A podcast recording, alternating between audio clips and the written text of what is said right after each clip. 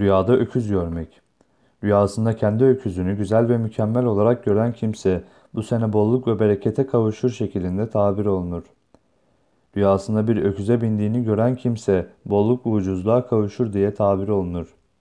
Bazen de rüyada öküz görmek devlet büyüklerine yakın olmaya ve işlerinizin çok çok ilerleyeceğini işaret eder. Rüyasında öküzün üzerine bindiğini ve öküz üzerinde olduğu halde evinin içine giren kimse hayra kavuşur ve geçimi bollaşır yani genişler şeklinde tabir olunur. Rüyasında bir öküzün başını yediğini görmek yüksek bir mevkiye ve memuriyete işaret ile yorumlanır. Bir kimse rüyasında öküz eti yediğini görse zenginliği işaret eder şeklinde tabir olunur.